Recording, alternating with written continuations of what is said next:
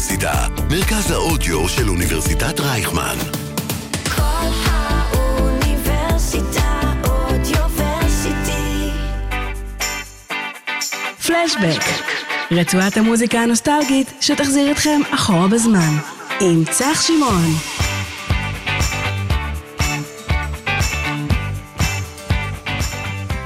שלום לכל המאזינים שלנו, אתם על פלשבק בכל האוניברסיטה, מרכז האודיו של אוניברסיטת רייכמן, אני צח שמעון, ובכל שבוע אני לוקח אתכם uh, למסע, זה כבר לא נוסטלגי, זה מסע זמני, אנחנו כבר פה עבר, הווה, עתיד, ונמצא איתי היום מייקל לואיס, מה הלאה. נשמע? מה העניינים? איזה כיף, איזה כיף שהצלחנו, אני כל פעם שמישהו מגיע אני מרגיש כזה, יש, עשינו את זה, we did it, כן, תשמע, כי זה... זה, זה, זה משימה מורכבת, יש לכם uh, חיים, יש לכם לוזים, אתם עושים המון דברים, ולמצוא את, ה, את השנייה הזאת רגע לשבת ו, ולדבר, זה, זה קשה, אבל עושים אבל את זה בסופו של דבר. זה חשוב, זה חשוב, זה חשוב, זה חשוב, גם לך כבן אדם, יש לך יעד, אתה רוצה להביא מישהו, הצלחת, זה מהות החיים, לעמוד ביעדים ולהגשים אותם. כן? חד משמעית. אז הנה, אני פה. אז אנחנו תכף ממש נצלול לתוך כל השיחה ונדבר על, על הכל, אבל ביקשתי ממך כמה שירים שגם מסמלים את הנוסטלגיה שלך מכל התקופות, והחלטתי... אני חשבתי כאילו מהתקופה הצעירה שלי יותר, נתתי לך רק מה... מכל התקופות שלך, לא. אז יש לי עוד כמה. אז אנחנו נטפל בזה אחר כך בפרק השני, נעבוד על זה. החלטתי להתחיל עם סבלימינל והצל, תקווה, נכון? כן. תגיד במשפט משהו עליו, ואז אחר כך נדבר, או שנשמע ואז נדבר עליו. זה פשוט שיר שבילדות נתן לי הרבה כוח, לא יודע. כוח. כן, נתן לי מלא כוח. גם סבלימינל והצל כזוג אומנים צעירים שהתחילו בדרכם בעולם שהוא היה די בחיתוליו בארץ, הראפ. נכון. ואני כספורטאי, במיוחד כדורסלן, אתה יודע, מוזיקה שחורה תמיד זה הקטע. והשיר הזה נתן לי מלא תקווה.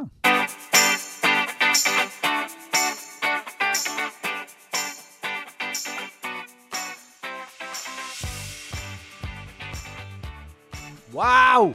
היית גם הביצוע לייב מההופעה. וואו, הבאת לי אותו בלייב, שזה הכי מרגש. אמרת משפט יפה מקודם על ביצועים שהם בלייב. אתה לא מרגיש בתוך קופסה? נכון. משהו כזה, איך קראת לזה? למה? כן, אתה לא מרגיש בתוך סטודיו, אתה לא מרגיש שזה עשוי, זה... זה לייב.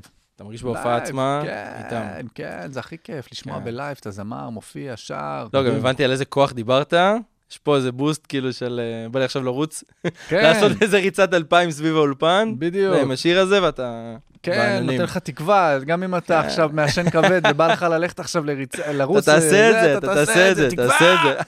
כמובן שלא תוותר אחרי חמש מאות מטר. אל תדאג, אל תדאג, אנחנו נשתדל לעשות את זה. תגיד רגע, שאלה, לפני שאנחנו רגע מדברים על הכל, מי זה מייקל האמיתי? אתה יודע, לא על הבמה, לא על המסך, מי זה זה שיושב בבית ורואה את ה... לא יודע, פרק של הישרדות, הוא מבשל עצמו, לא יודע, מי זה מייקל בבית? אנחנו לא רואים אותו. קודם כל, מה שרואים בחוץ, זה אני. אין, אני עבדתי הרבה מאוד שנים על, קודם כל, בצעירותי היה לי מנהל, היה לי סוכן, היה לי זה, אתה יודע, הם בנו את המותג הזה שנקרא מייקל לואיס. עטפו אותך. כן, עטפו אותי, בנו איזשהו מותג סביב... פיזיות, קוביות, עניינים, קצת סקסיות וזה, הייתי ילד מאוד שונה בנוף, בוא נקרא לזה. אוקיי. ועם השנים הרגשתי שאני מתחיל להתרחק, שמייקל מתחיל להתרחק ממייקל לואיס. כאילו, לא ידעתי אם אני מייקל לואיס, אם אני מייקל, מה ההבדל ביניהם, מי אני. והיום, אחרי הרבה מאוד עבודה פנימית, כל מה שרואים היום בחוץ וכל מה ש... זה אני, כי גם אני מייצר את הכל. זה לא עכשיו שמישהו מייצר בשבילי איזה קריאייטיב, מצלם אותי ו- ו- ואני עושה איזה אה, שיווק מסחרי למוצר כזה או אחר, או כן. לאיזה חברה כזה. היום אני עושה הכל, יש לי את הכוח של הרשתות, יש לי את הכוח שלי, אני חושב על קריאייטיבים, אני מצלם, אני כותב, אני עושה הכל. ומה שרואים היום זה אני. אז מי, מי זה מייקל? זה... פשוט כנסו לאינסטגרם ותגלו כן, לבד. כן, כאילו... what you see is what you get, אצלי. זה לא... הכי טוב. כן. אני גם חושב שבתקופה של עכשיו, לפני, אתה יודע, אני מדבר איתך על תקופה של ראש גדול וזה, שיש לך את הרשתות החברתיות, אתה לא יכול להיות משהו אחר. כי אתה לא אותנטי, זה מורגש. זהו, מרגישים, רואים אם אתה מנסה לשחק משהו, רואים אם אתה מנסה לעבוד על אנשים. וזה מה שטוב דווקא היום, שאתה יכול להיות אתה, ומי שלא מקבל את זה, לך דפדף למישהו אחר, ואני נשאר אני, וזה מדהים. הקדמה מאוד עזרה לדור הצעיר. אוקיי. היא בלבלה את הדור המבוגר, כי הם לא מצליחים להתאים את עצמם לקדמה, ושפו על אלו שכן הצליחו לעשות את ההתאמות. יש כמה כאלו שאני מאוד מעריך אותם, מבוגרים יותר, שכן הצליחו להבין איך עובד הטלפון, איך מעלים וידאו באיכות טובה, איך לספר סיפור, כי פתאום, אתה יודע, הם היו רגילים להפקות, שלוקחים אותם להפקה, אומרים להם מה לעשות, הם צריכים להופיע כדמות או כשחקן, וזהו. והיום, מה שאני אוהב מאוד ברשתות החברתיות, זה שכל אחד יש לו את הסיפור שלו, כל אחד יש לו את הערוץ שלו, וכל אחד צריך להביא את העני האותנטי שלו. ואם זה לא אותנטי, זה מורגש. וזה לטוב ולרע, כמו כל דבר. בקדמה, בקדמה יש דברים מדהימים. אני חושב שיש לנו, המכשיר הזה שאנחנו מחזיקים ביד, הוא משרת אותנו ולא להפך. אנחנו לא משרתים אותו, ופה יש לאנשים קצת לפעמים בעיה בתפיסה. זה העניין, שאנשים לפעמים לא מבינים את זה. נכון. ו... והתפיסה הזאת שהמכשיר הזה משרת אותנו, והוא עוזר לנו ל- ל- לפתוח דלתות, להגיע לאנשים יותר מהר, לפתח רעיונות בצורה יותר אה, אה, מהירה. אה, אז יש פה איזשהו משהו מדהים שאני מאוד שמח שאני חלק ממנו, במיוחד בתקופה הזאת ש- שאנחנו חיים בה. וזה חושב... כיף, זה כיף שאני יכול להביא את מייקל לקדמה ולהראות את זה. זה הכי כיף. אתה כן. חושב שדו, כאילו עכשיו, זה קשור לקדמה או, ל... או לגיל? כי נגיד, כשאמרת, כשהתחלת, הרחיקו אותך ממי שאתה, נכון. והיום אתה קצת יותר מצליח לשלוט בזה. נכון. אתה חושב שיש קשר לגיל או לתקופה בכלל שאתה נולדת? ניסיון בה? חיים, זה התקופה שנולדתי בה. זה כאילו הכל גם... ביחד כזה. כן, זה, זה הכל ביחד, זה הכל ביחד, באמת. זה גם הניסיון, גם mm-hmm. הגיל, גם ה... נכוויתי המון. וזה בעיקר הניסיון, בעיקר הניסיון, וגם הרצון שלי, באופי שלי, הוא, הוא לחקור, לגלות, להיות סקרן. להיות סקרן, וגם לא להתבייש. הבנתי שאסור להתבייש. אסור. אם אתה לא יודע משהו, תגיד, לא יודע. אם, אם אתה רוצה לדעת משהו, תגיד, אני רוצה לדעת. אז כאילו... לך על זה בכל הכוח. כן, כן. ואתה יודע, חלק מכל ההרצאות שלך, אתה גם מדבר על כל התהליך שלך מילד דחוי למי שהיית היום. נכון. היו לך רגעים שאמרת, אני יודע שעכשיו קשה, אבל בעתיד יהיה בסדר, אני מאמין בזה, אבל באמת מאמין, לא רק סתם אומר את זה בשביל לשכנע את עצמך? כן, היו לי רגעים מאוד חשוכים שגם חשבתי על להתאבד כמה פעמים. וואו. כן, אז uh, הייתי מאוד קרוב ללעשות את זה גם. באמת? כן, כשגרתי בניו יורק, והייתה לי תקופה מאוד מאוד מאוד חשוכה בחיי, mm-hmm. אבל uh, הילד הפנימי שבי הציל אותי. אמר באמת? לי, כן, הילד הפנימי שלי ב- ברגעים הקשים והקיצוניים בחיי, הילד הפנימי אמר לי, זה עוד לא הסוף, יש לנו עוד הרבה עבודה כאן, אל תוותר. יש לך פוטנציאל, אתה יכול לעשות מה שאתה רוצה, תאמין בעצמך. ומה שאני מרצה עליו היום, חוץ מעל הסיפור האישי שלי, זה על השיח הפנימי. שמה זה מבחינתך השיח הפנימי? השיח הפנימי הוא מה שאנחנו רגילים לקבל מהחברה, או שהחברה מכתיבה לנו לעשות, ומה אני כאישיות רוצה להיות. מי אני רוצה להיות, מה אני רוצה לעשות. בסופו של דבר, ככל שאנחנו... מתבגרים, ואנחנו גדלים, ואנחנו חווים, המטרה היא לא להתרחק מהקול הזה. הקול הפנימי הזה, הקול של הילד הפנימי, שהוא יודע בדיוק מה אתה אוהב, הוא יודע בדיוק מי אתה, ובגלל שאנחנו רגילים לחשוב בצורה מסוימת שהחברה יודעת מה נכון לנו, ויש איזשהו מסלול שכולם צריכים לעבור אותו, אז זה בעצם מרחיק אותנו, מעצמנו. והקול הפנימי הזה נחלש עם השנים. אז זה בעצם מה שאני מרצה עליו היום, וזה מה שאני מנסה להביא בריטריטים שאני עושה, בהרצאות שלי, להזכיר לאנשים שהקול הפנימי זה האינטואיציה. והאינטואיציה הראשונה שלנו, בכל סיטואציה שאנחנו נתקלים בה, זה בדיוק מה שיעשה לנו טוב. אז איך באמת אני כאילו יכול להתחבר באמת לעצמי ברגעים הכי קשים? כאילו למצוא איזה משהו של... אני שואל אותך כאילו איך אני... מה אני עושה? תן לי אפילו עצה אחת, כי אני לא אקח את כל ההרצאה, אבל משהו אחד ש... אני אתן לך את הדוגמה הכי נהדרת. אוקיי. בכל רגע נתון יש לנו בחירה. נכון. להגיד מה אנחנו רוצים להגיד, איך, מה אנחנו רוצים לשדר, אנרגטית, גופנית, נפשית, רגשית. אז התגובה הראשונה, להיות מודע, זה בעצם לקחת רגע. אוקיי. להאט שנייה את הקצב, ולהקשיב, ולא רק לשמוע. אז זה להקשיב פנימה, ולנסות להבין איך אנחנו מרגישים באותה סיטואציה. לא משנה איזה סיטואציה אנחנו, עם המשפחה, עם החברים, בעבודה, בני זוג, בני זוג, כן. אתה יודע, okay. relationships, הכל. התגובה הראשונה שלנו, איך שאנחנו מגיבים לסיטואציה, זה מה שיקבע את המשך העתיד, איך נכתיב אותו. כי אם אני עכשיו אגיב לסיטואציה ממקום שהוא לא נוח, או מתבייש, או קצת מסוגר, או קצת מכונס, אז אני לא באמת אעשה את מה שאני מרגיש. הבנתי. ואני עושה משהו שאחרים מצפים ממני לעשות. אז איך אני מגיב לסיטואציה? יש משהו שנקרא סטואיזם. אוקיי. סטואיזם, בעצם המהות של הסטואיזם זה איך אדם מחליט להגיב לסיטואציה שעומדת לפניו. בכל רגע נתון. אז אני תרגלתי את זה במשך שנים. תרגלתי... בתקופה שהיית בניו יורק? בתקופה שהתעוררתי, שקיבלתי את ההערה, בגיל שלושים, כשנפצעתי ברגל בצורה מאוד מאוד קשה. אוקיי. זאת הייתה הפעם הראשונה שהרגשתי שאני בגדתי בגוף שלי. קראתי את הרצועה הצולבת, לא יכלתי ללכת, הייתי מרותק למיטה שבועיים.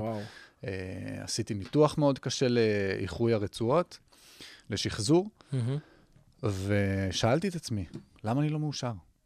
למה אני שוכב עכשיו במיטה, ואני בן שלושים, אני שקל על התחת, אני שוכב במיטת ילדות שלי, בבית של אמא שלי, ואני לא מאושר. וכששאלתי את עצמי את השאלה הזאת, גם עניתי לעצמי מאוד מהר, כי ידעתי, אף אחד לא היה לי סחות דעת, הייתי לבד, okay. בבית של אמא שלי, בחדר ילדות שלי, במיטת ילדות שלי. ואז אמרתי לעצמי... במקום בטוח. כן. ואז אמרתי לעצמי, אתה עושה הכל בשביל לרצות את כולם, אבל מה אם לרצות את עצמך? וזאת הייתה הפעם הראשונה שבאמת שאלתי את עצמי, למה אתה לא מרצה את עצמך? וזה היה הרגע שפתאום היה לי איזשהו שיפט במחשבה, שהבנתי שבכל רגע נתון יש לי בחירה. והבחירה הזאת צריכה להיות קודם כל בשבילי. אם היא לא בשבילי, והיא קודם כל בשביל מישהו אחר, אני לא יוכל לרצות אף אחד אף פעם. וברגע שאתה מרצה את עצמך, ואתה מצליח... באמת להיות מאושר, mm-hmm. ולהיות מרוצה מכל בחירה שלך, ואתה מבין שהחיים הם תהליך, זה לא עניין של תוצאה. בסופו של דבר, יש לך יעדים, ברור, הכל טוב ויפה, אבל אם אנחנו נתמקד בתהליך, ונתמקד בתגובות שלנו, בתגובה הראשונה, mm-hmm. הראשונה, זה המהות של הסטואיזם. Okay. איך אני מגיב לסיטואציה? שם אתה נמדד כבן אדם, והתחלתי ל- לתרגל את הדבר הזה. Mm-hmm. והורדתי הילוך בחיים, ואמרתי, אוקיי, okay. מה יעשה אותי מאושר? אני אעשה את כל מה שאני צריך לעשות בשביל להיות מאושר. זה לקום מוקדם, זה להתאמן, זה להיות עקבי בהחלטות שלי, זה להיות נאמן לעצמי, זה לעשות דברים שאני אוהב, וזה להיות עם אנשים שאני אוהב. ומי שלא עושה לי טוב, out, out, out, out, out. כי אם בן אדם לא אה, מפרה אותי, mm-hmm. אז הוא שואב אותי.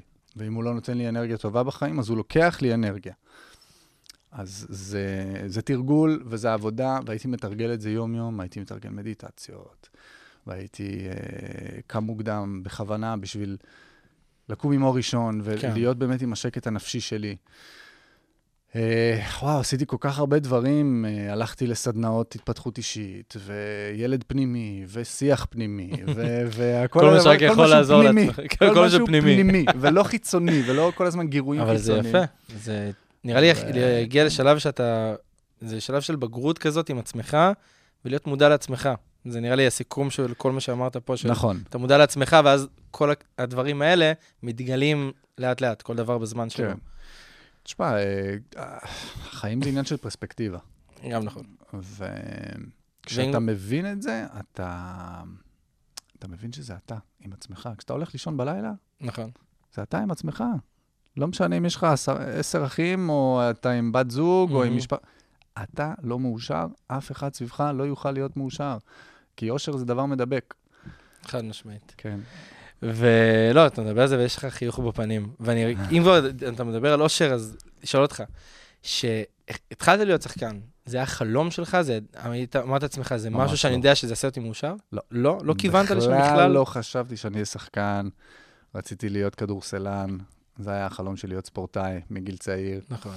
עד שיום אחד פגשת מישהו שאמר לך עוד שנה מהיום, אתה הכוכב הכי גדול במדינת ישראל. נכון, זה היה מפגש מטורף. אני...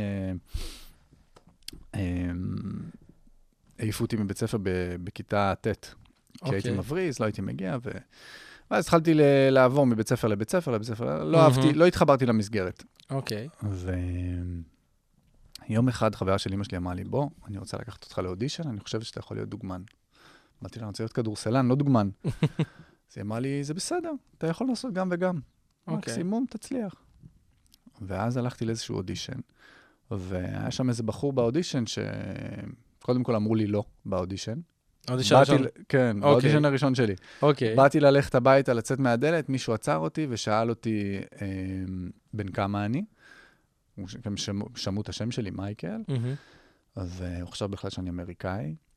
ואז הוא אמר לי, תשמע, אמנם קיבלת לא באודישן, אבל אם אתה תגיד לי כן, בתוך שנה מהיום, אתה הולך להיות הכוכב הכי גדול בישראל. וואו. עכשיו, זה משפט פצצה. זה... מפילים עליך פצצה. ממש. עכשיו, לא ידעתי מה להגיד לו. ובאותה תקופה, אבא שלי לא היה מרוצה מזה שאני לא במסגרת לימודית, ואני לא הולך לבית ספר, ואני רוב הזמן במגרש כדורסל, רק חולם להיות כדורסלן. כן. ופתאום החיים עושים לך שיפט. מה גרם לך אז כן להגיד, להגיד לו, אוקיי, אני איתך, אני הולך איתך עד הסוף, בוא נראה מה קורה. משהו בו, באנרגיה שלו, גרם לי, כאילו... להאמין בו? לנסות. לנסות. לנסות. לא יודע אם להאמין בו, אוקיי. אבל עם הזמן התחלתי להאמין בו, ומה קרה אחרי זה אני אספר לכם בהרצאה, אם תבואו. יאללה, כזאת, תשמור קצת, אתה יודע, שאנשים לא... כן, שלא ישמור הכל עכשיו. ממש. זה מה שאמרו לי, תדע איזה קלפים לחשוף, ואיזה קלפים לשמור, ולדעת מתי לחשוף אותם.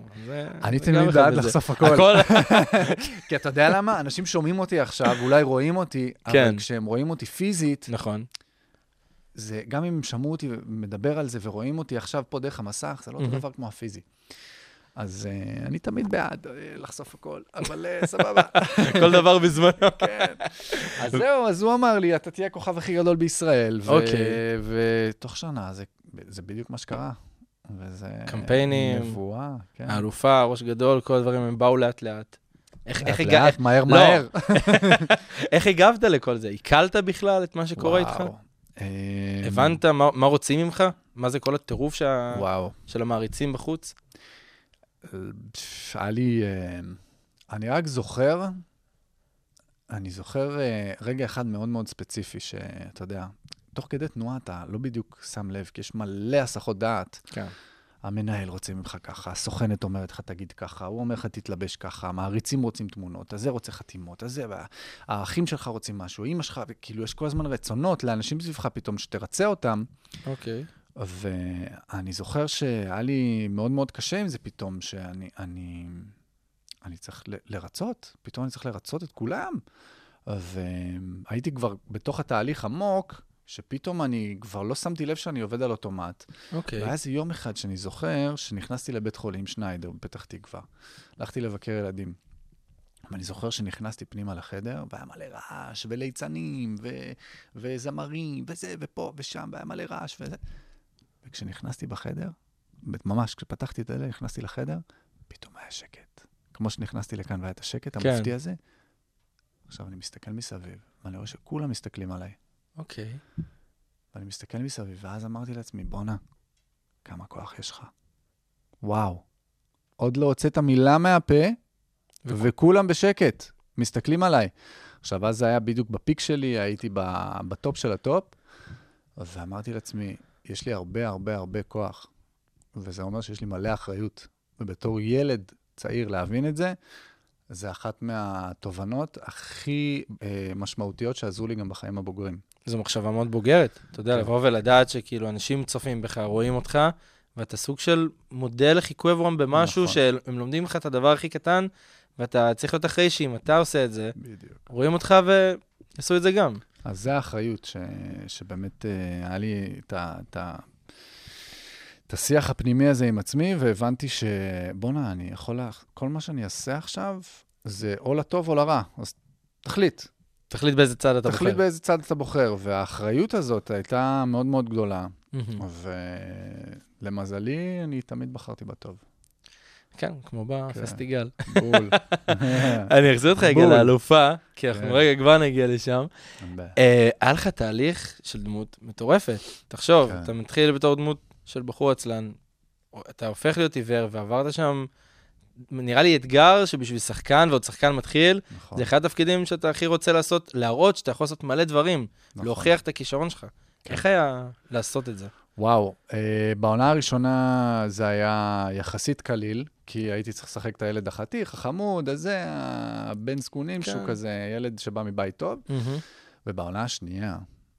שם הכל התאפס. סוף, כן, סוף העונה הראשונה, היה את הפיצוץ, נכון. היה את זה, ו... אני זוכר שבחדר איפור הדביקו לי את הריסים, בשביל שאני, כאילו, אחרי כן, תאונה, נכון. אחרי פיגוע. ואני זוכר שסגרו לי את הריסים עם דבק, אוקיי. והייתי ככה שבע שעות. לא מאמין לך. שבע שעות לא ראיתי כלום. ועכשיו היה איזה עיכוב בסצנות, בצילום וזה, ואני בינתיים עיניים סגורות, אני לא יכול לראות כלום. שיואו. והבנתי בדיעבד שהבמאי, רצה לדחוף את הסצנה שלי כמה שיותר לסוף, ולהדביק לי את העיניים כמה שיותר מוקדם. למה? בשביל שאני אקבל את השוק הזה, שאני לא יכול להשתמש בעיניים שלי. בכלי שהוא כל כך חשוב, ועכשיו אני צריך לשחק עיוור. כן. אז זה היה רגע שכשהייתי במיטה, וצילמנו את הסצנה, במיטת חולים, באמת הבנתי מה זה להיות עיוור, שאין לך את הכלי הזה. עיניים זה... זה הכלי הכי חשוב שלנו, איתו אנחנו רואים ומרגישים הכל. ו... וזהו, והיה שם קטע שבאמת, הבכי שהיה לי שם, הוא היה אמיתי. כי הבנתי דרך הטקסט שלי ודרך המשחק, שאני לא רואה. זהו, מה אותם אנשים עוברים כל יום בחיים שלהם בערך. כן. אז שבע שעות הייתי עם עיניים דבוקות סגורות, וזה היה... זה הכין אותי מעולה לסצנה. זו הייתה סצנה מעולה. אני חושב, כן. נראה לי ההכנה הכי טובה שאתה יכול לקבל. כן. ותגיד, מה התגובה הכי מטורפת שקיבלת על, על תפקידים שלך שעשית? בטלוויזיה. וואו, מלא, מלא, מלא תגובות. מה, אבל יש לך אחד שאתה אולי זוכר כזה שחיממה לך את הלב. תגובה מרגשת. הייתה מישהי בת שמונים. שמונים? שמונים, שהגיעה להצגה שלי. אוקיי. הביאה לי קלסר. עכשיו חשבתי שהיא צריכה עזרה, לא ידעתי מי זאת, היא באה מאחורי הקלעים, אני אסלחי, כן גברת, מה שלומך, זה, מה, צריכה עזרה. אוקיי. אז היא אמרה, אז היא התחילה לגמגם. ולרעוד, ואני אומר לה, גברת, הכל בסדר, הכל בסדר, והיא מסתכלת ואומרת לי, אני לא מאמינה שאני פוגשת אותך. אמרתי לה, אני? את בטוחה שאת לא פה לאלי יצפן או לזה? אז היא אומרת לי, לא, לא, אני מעריצה ענקית שלך. שיאו. הסתכלתי עליה ולא יודעת מה להגיד. אמרתי לה, גברת, את בטוחה? אני צעיר ממך באיזה כמה, בת כמה? את עושה לי, אני בת שמונים.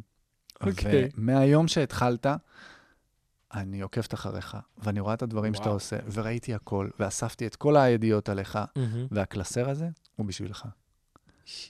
והיא פתחה את הקלסר, וראיתי את כל הכתבות עליי, את כל האייטמים, ראיתי את כל התמונות שהיא פעם צילה, הכל. והיא אמרה לי, אתה מעורר השראה בעיניי, ואתה ילד מקסים, ואני מתה עליך, ואתה מזכיר לי את הנכד שלי, וזה כזה... וזה היה באמת mind blowing, זה, אני הבנתי שיש לי שם, באמת, אחרי המקרה עם הילדים כן. בבית חולים, הבנתי שזה, אין, אין גיל ל... ל... זהו, אתה אומנם עושה... הערכה, הרצה, אין, אין, אין, אין לגיל, אין לזה גיל. אין, כי אתה אומנם עושה, עשית הסדרות לקהל יותר צעיר, פתאום מישהי שהיא, כן. סבתא שלך מגיבה לך ככה, כן. וזה נראה לי הכי מרגש, כי זה גם אולי, אתה יודע, יותר אותנטי, כי אתה יודע שזאת מישהי שאם היא לא הייתה מרגישה ככה, היא לא הייתה באה ואומרת את זה, נכון? או לא הייתה מקבלת את התגובה הזאת בכלל, שזה הכי לא צפוי שיש. כן. זה מדהים. היא ראתה אותי גם במקרה, הנכד כן. שלה ראה אותי בטלוויזיה, והיא ראתה אותי משחק ונדבקה. ושם זה נתפס. ושם זה נתפס. זה מדהים, מדהים לאן זה ילך. מטורף. עכשיו, אתה יודע, היו פה גם uh, חברים שלך מראש גדול. מי? מי היה? אדם הירש היה פה, ורועי ויינברג גם היו כאן. וגם, רק, רק uh, מחמאות הריפו עליך. אבל אתה יודע, אתה הגעת באמצע העונה. והדמות שלך באה כזה גם סוג של לטרוף שם את הכל, נכון. כי היה לך מעמד אחד, אתה אמרת, אני בא לקחת את מה שלי, לא משנה איפה. כן. איך היה להצטרף לקאסט שכבר, אתה יודע, מגובש, אחרי שלוש עונות, כבר סדרה מאוד uh, מבוססת. כן. אתה בא, איך, כן, איך, זה... איך משתלבים בתוך הדבר הזה? דרש הרבה אומץ. אומץ, למה? אומץ בתור ילד, כי הבנתי שאני מגיע ל... קודם כל אני מגיע כשם, ואני רציתי... לא מישהו צעיר, כאילו אנונימי. כן, ורציתי קודם כל שגם, אתה יודע, יחבבו אותי ויקבלו אותי באהבה וזה, ו... אוקיי. ענווה זה דבר מאוד מאוד חשוב. ו... ו... ו... ואמרתי להם, זוכר ביום ראשון שאמרתי להם, הגעתי לסט ואמרתי להם, הולכים לעשות כיף, אז הם כולם צחקו וקיבלו אותי ישר. וזה היה, קודם כל ידעתי, יש, הייתה עילה מטורפת סביב ראש גדול. נכון. אצל כל הגיל, יד... גיל הנוער. כן. והרגשתי שאני נכנס לנעליים גדולות, בסדרה מאוד גדולה, והדבר היחידי ש, ש, שבאמת רציתי לעמוד בו, זה בציפיות של הבמאי, של, של יס, של הח... חברים שלי לקאסט, ועשיתי את זה בגאווה ובגאון. זהו, בסופו של דבר הפכת להיות הדמות המרכזית, מהעונה הרביעית והחמישית, אחרי שאדם התגייס. נכון, כן. וזהו, ואתה קיבלת את תפקיד הקפטן של הסדרה. כן, כן. עכשיו, אם היית פוגש את לירון היום, סתם, מה היית אומר לו? אתה יודע, אחרי באמת כל הדברים שעברת. תחשוב מה זה לפגוש דמות ששיחקת מהתפקידים הראשונים, לפגוש אותו אחרי המון זמן ולהגיד לו משהו... אני מקווה שאתה נהנה, אחי. זה מה שהייתי אומר לו. כן? כן. תהנה מהדרך, זה מה שהייתי. איזה כיף. כן. טוב, אז אתה יודע, הזכרנו את הפסטיגל, ואני מאוד אוהב שלב ככה את השירים שלכם תוך כדי, ומלא אנשים שהיו פה כזה פתאום אמרו לי, לא מאמין שאתה משמיע את הדבר הזה, כי אומרים לי, תשמע, זה... פתאום מביאים לי מיקרופון, צריך לשיר, וזה לא דבר שהם רגילים אליו כל כך. נכון. איך אתה באמת התמודדת עם כל הדבר הזה? כי זה גם הפסטיגל שהכי זוכרים, אגב. כן. זה הפסטיגל מבחינת כולם. נכון. זה הפסטיגל הכי מוצלח שהיה. זה מטורף. אני עד היום מקבל על זה פידבקים, זה מדהים. אז כמו שאמרתי לך מקודם, החלום שלי היה להיות כדורסלן. אוקיי. ופתאום שמים לי מיקרופון ביד. ואז הייתי צריך לשיר ולרקוד ולשחק, ואני לא קשור לעולם הזה. מה שאני מאוד מבסוט עליו במבנה אישיות שלי, זה שאני זורם. אוקיי. אני זורם, אמרו לי, תעשה את זה, אני אומר, יאללה, מה יהיה, כוס סחטק, אף אחד לא יודע מה אני הולך לעשות. נכון. אז תעשה את הדבס, תהיה בסדר. ולקחתי שיעורי פיתוח קול, וזה לא היה לי פשוט, כן. וואו. לשיר מפה ולא מפה, וכאילו, ולנשום ככה, ולהכניס את האוויר, ולהוציא, ותוך כדי תנועה, וריקוד, וזה. אז זה לא היה פשוט, מאתגר, אבל כיף, וזה השתלם. אני חושב שאתה בא בגישה, באמת, זה מה שאני צריך ללמוד ממך, את הגישה החיובית הזאת של, לא משנה מה יהיה, אני אעשה את זה ונראה לאן זה ייקח אותי, ויוצאים מזה הרבה דברים יפים, כאילו, הרבה דברים טובים. תראה, זה לא, זה פרויקטים שאני יכול להגיד, וואלה, אני גאה שעשיתי את זה. נכון. כאילו, זה לא עוד פסטיגל שמדברים עליו, זה לא עוד סדרת נוער ב-yes שמדברים עליה, זה דברים שעד היום אנשים רואים, ודברים שלהם רצים בטיק-טוק, ובכל מקומות, וכאילו... כן, זה מטורף, באמת. זה באמת גורם לי לאיזושהי גאווה, שאתה יודע, כל פעם שזה עולה פתאום, אני כזה... איזה כיף. אני חלק מזה. זה שורד את התקופה. כן, אני חלק מזה, זה שרד את התקופה ואת המעבר, כל הזמן. ממש, זה לא שרד, זה גם משתלט. נכון. זה כאילו סוג של, אנחנו פה, ואנחנו פה להישאר. כן.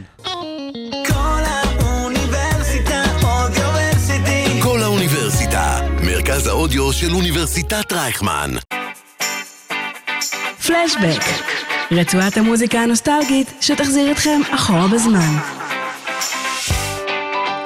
אז אתה רואה, אנחנו מתקדמים בזמן, ותודה לכל מי שהצטרף אלינו, ונשאר איתנו, אתם על פלשבק עם מייקל לואיס, שקצת בהלם מהשיר ולאן שהחזרנו אותו. צמרמורות? כן. וואו, מטורף. אני זוכר את עצמי, רץ על הבמה, ימין, שמאל, מאה ומשהו הופעות, וואו, זה היה מטורף. תגיד, התרגשת שליקו אותך לפסטיגל? כי פסטיגל בשביל, במיוחד שחקן שמתחיל, זה ביג דיל רציני לקריירה שלו. במיוחד גם אותו פסטיגל שהשתתפת בו. יוצאים לי שקולות מוזרים מהפה. מהתרגשות. אני גילוי נאות, בתור ילד לא הייתי רואה טלוויזיה. הייתי כל היום בחוץ, כל היום שיחקתי, כל היום עשיתי ספורט, אז כאילו מבחינתי גם לא הייתי אף פעם בפסטיגל, אז כאילו לא הבנתי את הסדר גודל בתור ילד, וכשהופעתי פעם ראשונה הבנתי את הסדר גודל.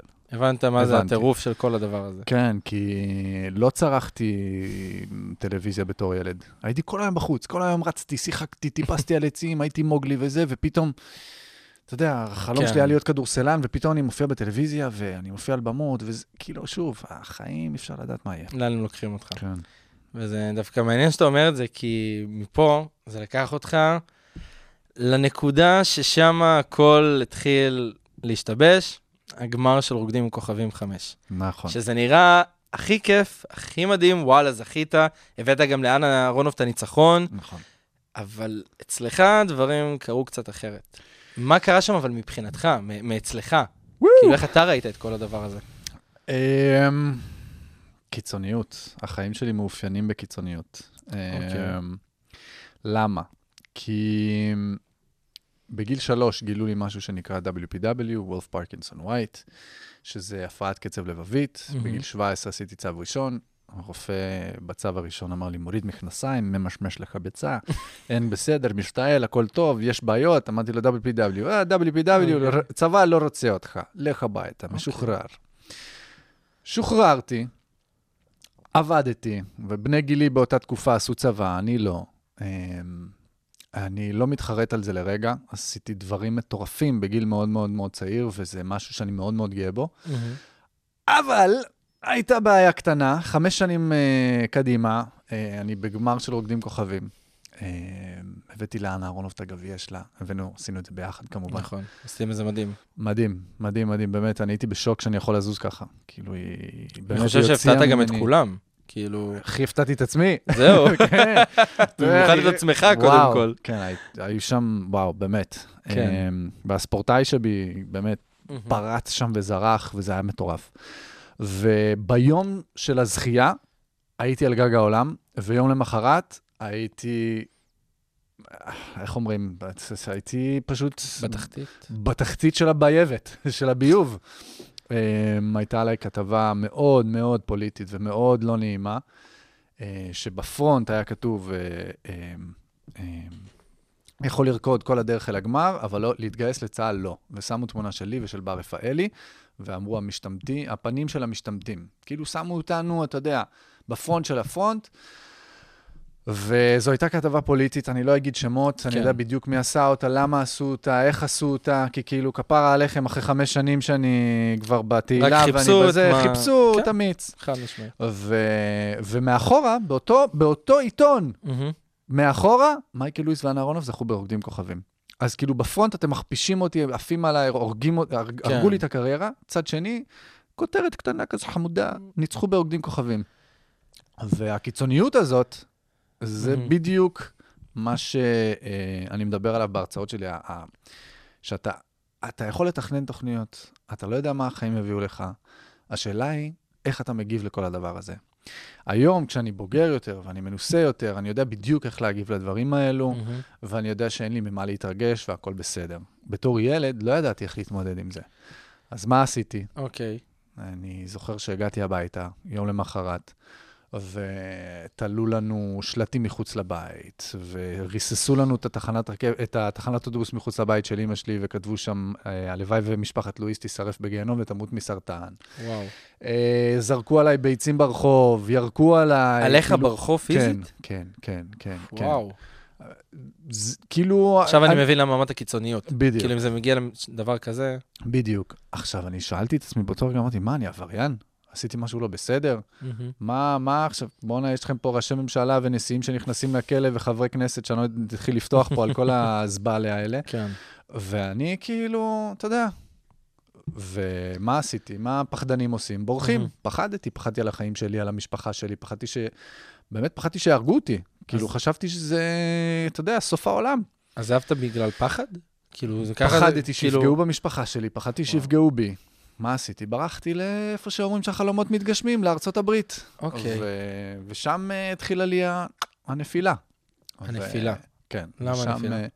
כי אני, אתה יודע, אני... אתה מגיע למקום שלא מכירים אותך? אני רגיל, אתה יודע, אני רגיל שכולם מכירים אותי, שאני לא יכול ללכת ברחוב, ופתאום אף אחד לא אכפת לו ממני. אף אחד לא מכיר אותי, אני צריך להתחיל. הכל מההתחלה, אני ילד בן עשרים ושתיים.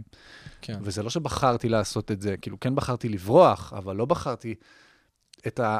לא בחרתי את המסלול הזה. נכון. והחיים לימדו אותי בדרך הקשה. ותגיד, בהרצאות שלך שאתה מדבר על זה, איך זה להתאמת עם העבר הקשוח הזה? כי אתה יודע, אין בעיה, מדי פעם לדבר על זה, זה בסדר, אבל שאתה כל יום נראה לו, כל פעם בכל הרצאה מדבר על זה, זה לא עושה לך משהו בפנים, שפתאום אתה אומר לעצמך, כאילו, וואלה, מה עברתי? מה קורה פה? זה קשה. כי אתה מגיע הביתה ואתה נראה לי סחות נפשית. כן, אני היום, יש לי חוסן מנטלי מאוד מאוד גבוה,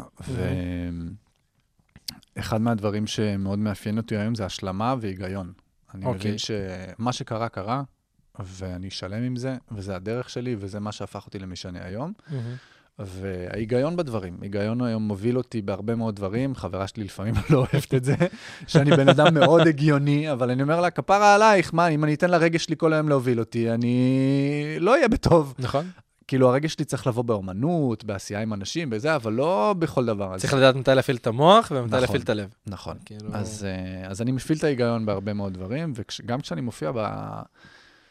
מול אנשים, ואני מספר את הסיפור שלי, אז אני יודע לעשות את ההפרדות האלו. אני מבין שהחיים שלי זה מסלול מסוים, ושאני יודע שהיו לי נקודות, זמן בציר הזה, שנקרא החיים שלי, שעיצבו אותי למי שאני היום, ואני צריך לדעת להשלים עם זה, עם כל מה שהיה לי וכל מה שקרה לי. וזהו, היום אני הרבה יותר שלם, אחרי תקופות מאוד קשות. אבל אני דווקא חושב שהבריחה הזאתי, הביאה לך תוצאות מאוד יפות, כי נכון. תראה, מלכת היופי של ירושלים, עונה שנייה, הסדרה הזאת היא גם בנטפליקס עכשיו מטורפת. אני מקפיץ אתכם, עשר שנים עכשיו, קדימה כן, אנחנו כאן. עכשיו כן, כאילו אנחנו חוזזים פה בזמן, כן. אבל תראה, זה הביא לך גם את זה, גם את ההרצאות, קמפיינים חדשים, זה, עזוב, קודם כל נראה לי, זה הביא לך את עצמך מחדש, כן. והקריירה שלך נראית לי הרבה יותר, איך אני אגיד את זה, שלך. פחות בול. של יחץ, פחות של סוכנים, יותר אתה מחליט מה אתה עושה, ואם בא לך להיות שחקן כרגע, אתה תהיה, אם בא לך לדגמן, אתה ת, תדגמן, כאילו, זה נראה, זו נראה לי הייתה המטרה, אולי בסופו של כן. דבר, בפנים, אחרי שקילפת את הכל בשביל לגלות את זה. כן, הרבה פעמים כמעט ויתרתי, ושקלתי ללכת למקצועות אחרים, הייתי מנולן בניו יורק, נכון. הייתי ברמן, מאמן קרב מגע, אה... שומר סף בחנות של פראדה גם הייתי כמה שבועות, מאמן כושר, עשיתי הרבה מאוד דברים שהם סביב העולמות שלי, אבל לא מה שאני באמת אוהב. לא עיקרי. ואחרי הפציעה שלי הבנתי שבונה, אני, אני, אני מוכר. יש לי כוח כן. להשפיע. לעשות. לעשות, ואני צריך להשתמש בזה. ואז חמש שנים אחורה על הפציעה, עד היום, בניתי את עצמי בצורה מאוד עקבית. כן. ולא ויתרתי. ואם כבר הזכרתי את מלכת היופי של ירושלים, איך היה לקחת חלק מההפקה המטורפת הזאת? וואו. ראיתי את הטריילר של העונה השנייה, כבר בא לי שהגיע הפרק הראשון, כי זה נראה מדהים. ראית את העונה הראשונה? מה זה ראיתי? עקבתי באדיקות אחרי כל פרק. כן, אז... It was absolutely marvelous. I'm playing Captain Stanley Clark. and uh, he's a British soldier וזהו, הייתי צריך, קודם כל עשיתי את האודישן, האודישן מעולה, כן, מעולה, והבמה יעף עליי, עודד, כפרה עליו חמוד, ואחרי זה עשיתי אודישן שני, עשיתי מול, אתה יודע, סלף טייפ, צילמתי את עצמי, אחרי זה באתי לעשות את האודישן הזה, אני גם דובר הרבה שפות, אז זה עזר לי מאוד, ו... ולשחק קפטן בריטי שמגיע לפלשתינה ב-אלף תשע מאות עשרים ויש לו תפקיד והוא עושה הכל חוץ מאת התפקיד שלו, זה תפקיד שמאוד הדליק אותי, כי הוא כזה bad boy, he's a, yeah, he's a bad boy עם חליפה, עם, with a suit and uh, with a uniform, sorry, והוא עם היוניפורם שלו, והוא אמור לשרת את המלכה ואת הממלכה הבריטית, והוא עושה בדיוק הפוך, הוא משוטה ומחפש רק איפה לתקוע את הבלבל שלו, ו- וחי את החיים הטובים, אבל אחרי זה זה בא לו באוכב, כי הוא קיבל על זה, אני לא אספר לך. זהו, אתה תספר? כן, אבל כאילו זה, יש לי שם סיפור מעניין עם התפקיד, זה...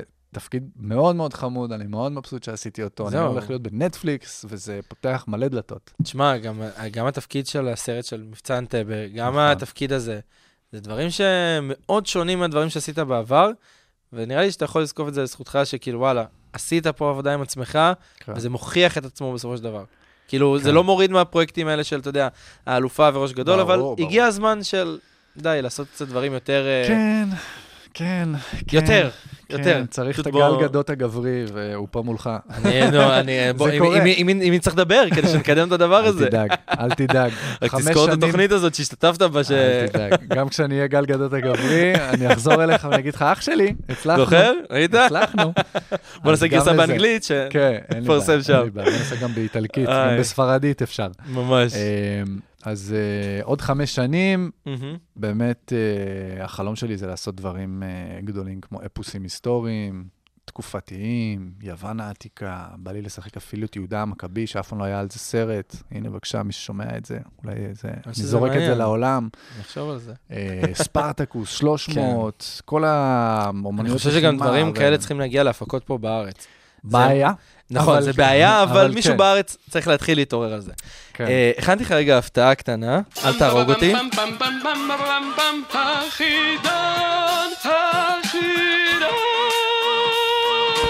אפשר גם רק להגיד חידון הנוסטלגיה. חידון הנוסטלגיה. כן, זה אני ורוני המפיקה. אתה שרת שם, זמזמת? אני זמזמת, לא, אני רק, אני ההיגיון. לא, זה לא אני, זה לא אני, לא, זה לא אני. בעיקרון יש פה עכשיו חידון קצר, ממש קצר, על דברים שעשית, לראות אם אתה זוכר. וואו, בהצלחה לי. ממש בהצלחה. אוקיי. לא, אבל הייתי רחמן הפעם עם השאלות, אני מודה. אוקיי. אז בואו נתחיל. את הסדרה האלופה, עם איזה בת זוג סיימת? בחיי אמיתיים או... לא, לא, לא. בסדרה? באלופה, באלופה, בסדרה. מתה טוב. איך קראו לה בסדרה? מי הייתה עבורך? היא הייתה המדריכה שלי, המורה שלי, כן. אתה זוכר את השם? אני זוכר את השם של הבחור, מתה טוב משהו. נכון, אבל הדמות קראו אינבל, אבל צדקת, יפה.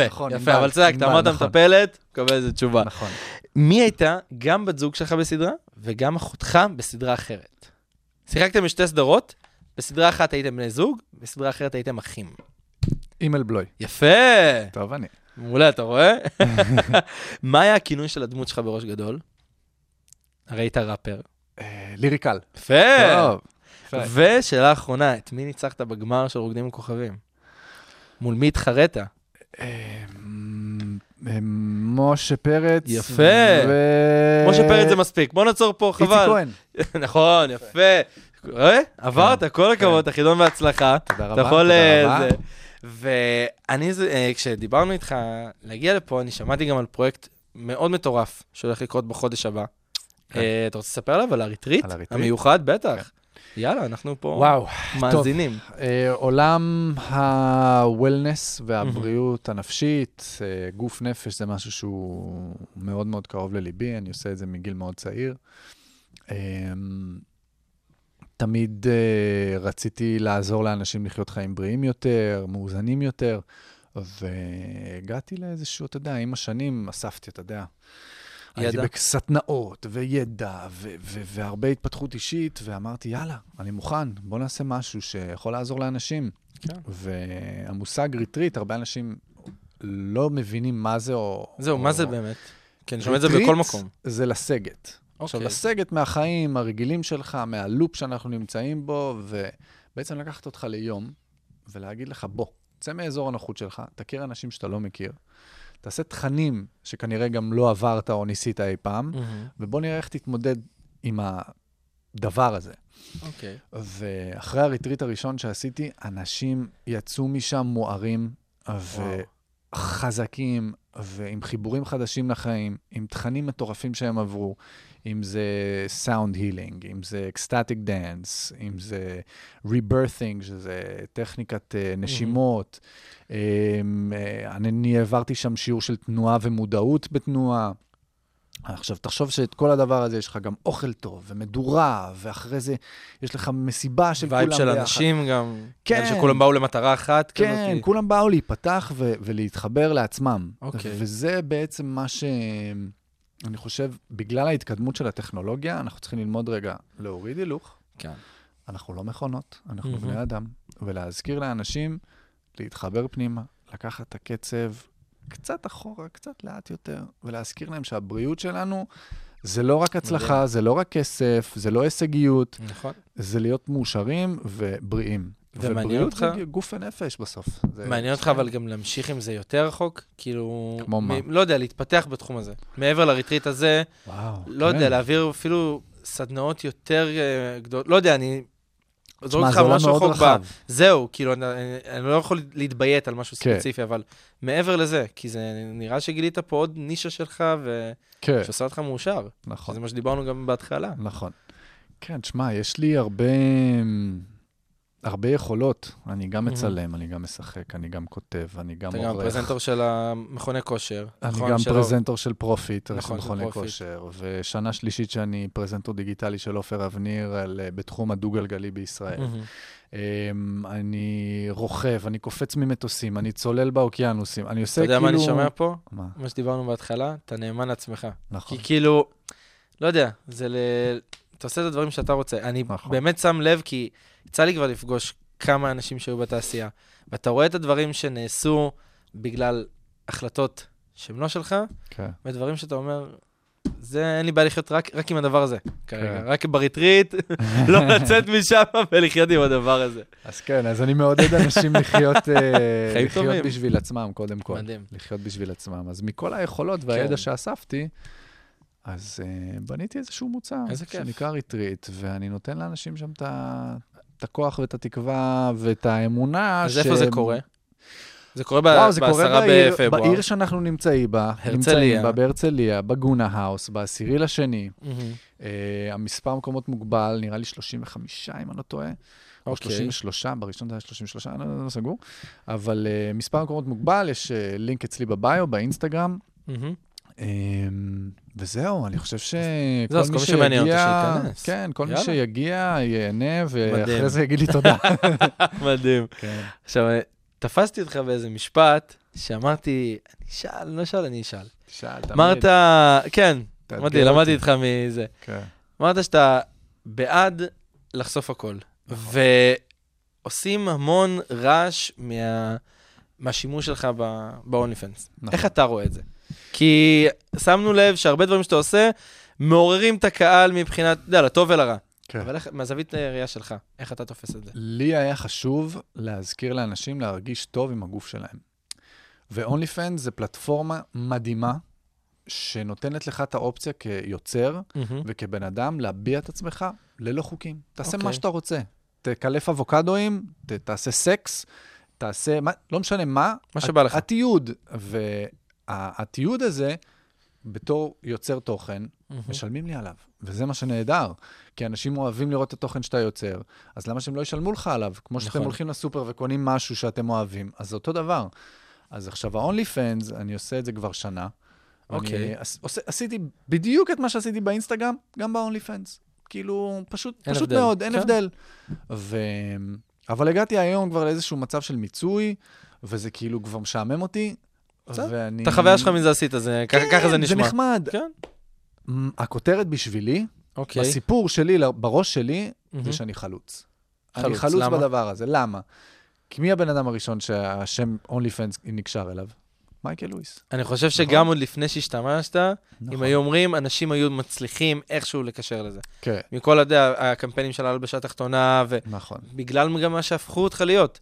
כי בוא, בוא נדע גם באמת, הפכו אותך להיות איזה סמל מין שנראה לי גם באיזה שלב, אתה יודע, זה פגע לך גם בקריירה, כי כאילו... כן ולא. לא, כי כאילו, יודע, מה זה פגע? אני רגע אתקן את עצמי בקטע של, נראה לי שפטו אותך יותר בגלל מראה ופחות בגלל יכולות וכישורים, נכון. שכאילו, יש לך הרבה מה להראות, אני רואה את זה פה משיחה של שעה, ואני לא, לא סתם מחמיא, כי תודה. אני רואה את זה, ופתאום אתה אומר, וואלה, שופטים בן אדם, כי, כי זה קל, זה מה שאנחנו עושים כל הזמן. הרגשת את זה באמת, נכון? הדבר הזה? נכון. כן, אבל היום, שוב, אמרתי לך, אני במקום מאוד שלם עם עצמי, ויש לי חוסן מנטלי מטורף היום, ואני מבין שאם אתה לא בא לי בטוב, אז אתה לא בא לי. זה הכל. כל תגובה, כל זה, אתה יודע, אם כותבים לי באינסטגרם איזה משהו לא נעים או לא, זה הכי חוסם אותך בלוק, הכל טוב, אפילו אל תחסום אותי, אני חוסם אותך, הכל בסדר. מדהים. אבל מה שהכי חשוב בדבר הזה, זה החלוציות. למה? וזה הסיפור שאני מספר לעצמי כל פעם, ששואלים אותי, למה אתה עושה את זה? למה אתה פרוצה?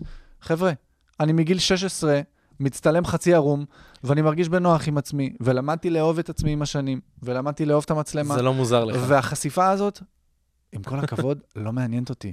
אתם יכולים להסתכל, להגיד, וואו, תוך שלוש שניות זה יעבור לכם, וזהו, לדבר הבא. נכון. אז מבחינתי, ניצחתי. אהבתי את התשובה. אהבתי. טוב, אנחנו לקראת הסוף, ובא לשאול אותך ככה כמה דברים אחרונים. אם לא היית שחקן היום, לא היית בכלל, בכלל, לא יודע, מתקרב, לא היית פוגש את הבן אדם הזה, שאומר לך, אתה תהיה כוכב, מה כן היית, ולא שחקן כדורסל. אתה יודע מה? לא שחקן טלוויזיה ולא שחקן כדורסל. יותר אתגרתי. עולם הספורט, לא יודע. עדיין איכשהו, קשור לזה, לא משנה באיזושהי צורה. כן, ספורט. ספורט. לא, אם לא, אז הייתי איזה... הייתי איזה... איזה גיטריסט היפי בג'ושוע טרי בקליפורניה, הייתי מגדל פטריות.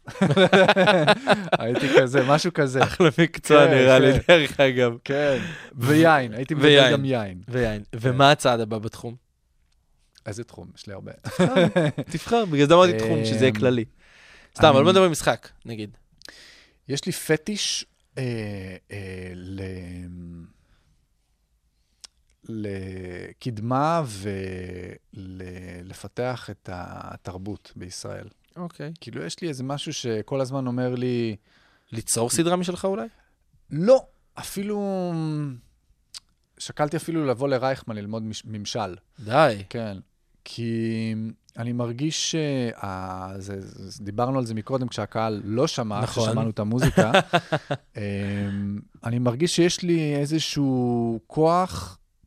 שסוחף ונותן לאנשים תקווה וגם השראה, ואני חושב שזה משהו שחסר לנו מאוד בתרבות, mm-hmm. בפוליטיקה ו... ובחינוך כאן, בארץ. Okay. אז יש לי איזשהו פטיש להגיע בגיל חמישים שישים כזה לפוליטיקה, ולהראות שהדור הצעיר שלי או הדור הצעיר הבא, mm-hmm. יש לו אמונה שיהיה כאן בסדר. כי יש פה הרבה חששות ולחצים ו... ופחדים okay. ל... לאזרח הפשוט ו... ועם כמה שאנחנו אוהבים את הארץ הזאת, המדינה שלנו מאוד בעייתית. ושוב, אני חושב שיש באיזשהו מקום, אני חושב שזה השלב הסופי שלי, האחרון, להחזיר חזרה לקהילה, למדינה שלי, ודווקא מהמקום הזה של באמת... החלום שלי זה להקים מפלגה עם הכלב שלי, בוא נשים את זה ככה. זה גאוני, זה גאוני. שיבוא מישהו יגיד, הנה, אני והכלב יושבים פה בשתי חליפות. אני מבטיח לך שכל רייכמן מצביעים לך, אם אתה מקים את המפלגה הזאת, עליי אני חותם לך פה על הדבר הזה. שמה, יש לי אקסיט ברזילאית, שסיפרה לי סיפור, אני קצר, שנייה. בוודאי. יש בחור בשם צ'יריקה, נקרא צ'יריקה. צ'יריקה? צ'יריקה. הוא פוליטיקאי ברזילאי, פוליטיקאי ברזילאי. הוא היה ליצן, והוא כמעט נבחר להיות נשיא ברזיל, הוא רץ לפרלמנט, לכנסת, תתתת, והוא נבחר כחבר כנסת בברזיל, והוא אמר, בואנה, כולם פה גם ככה ליצנים, אז תבחרו בליצן האמיתי, והוא נבחר, וזה מטורף, אני אומר, בואנה, כן, אז למה לא להביא את הכלב שלי איתי? זה גאוני. חבר'ה, בעלי חיים, טבע, אחדות, פרגון אחד לשני. תנועה, חופש. כן. יצירתיות, רבה, יאללה. כן, הדור המבוגר, יאללה, תשחררו אותנו. עדיין, אני חושב שהמערכת הבחירות הבאה קרבה.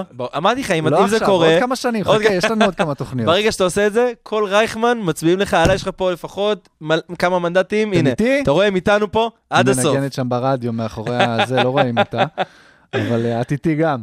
יאללה, כולנו. סגור. טוב, מייקל, אז אנחנו הגענו לסוף, ואני רוצה להגיד לך תודה רבה, כי באמת למדתי פה הרבה דברים, אני גם חושב שהמאזינים שלנו ילמדו את הדבר הזה. אמן. אז נגיד תודה רגע לכמה אנשים, תודה רבה לתומר פרישמן, מנהל הדיגיטל, תודה רבה לרוני רב, המפיקה האגדית שכל זה לא היה קורה, והיא זאת שעשתה את הג'ינגל של החידון, תודה רבה לנדב בן אודיס, נויה בן ארוש ודניאלה גרינברג, צוות הדיגיטל שלנו, ותודה רבה לך מייקל שהגעת והעברת לנו את השיעור החשוב הזה.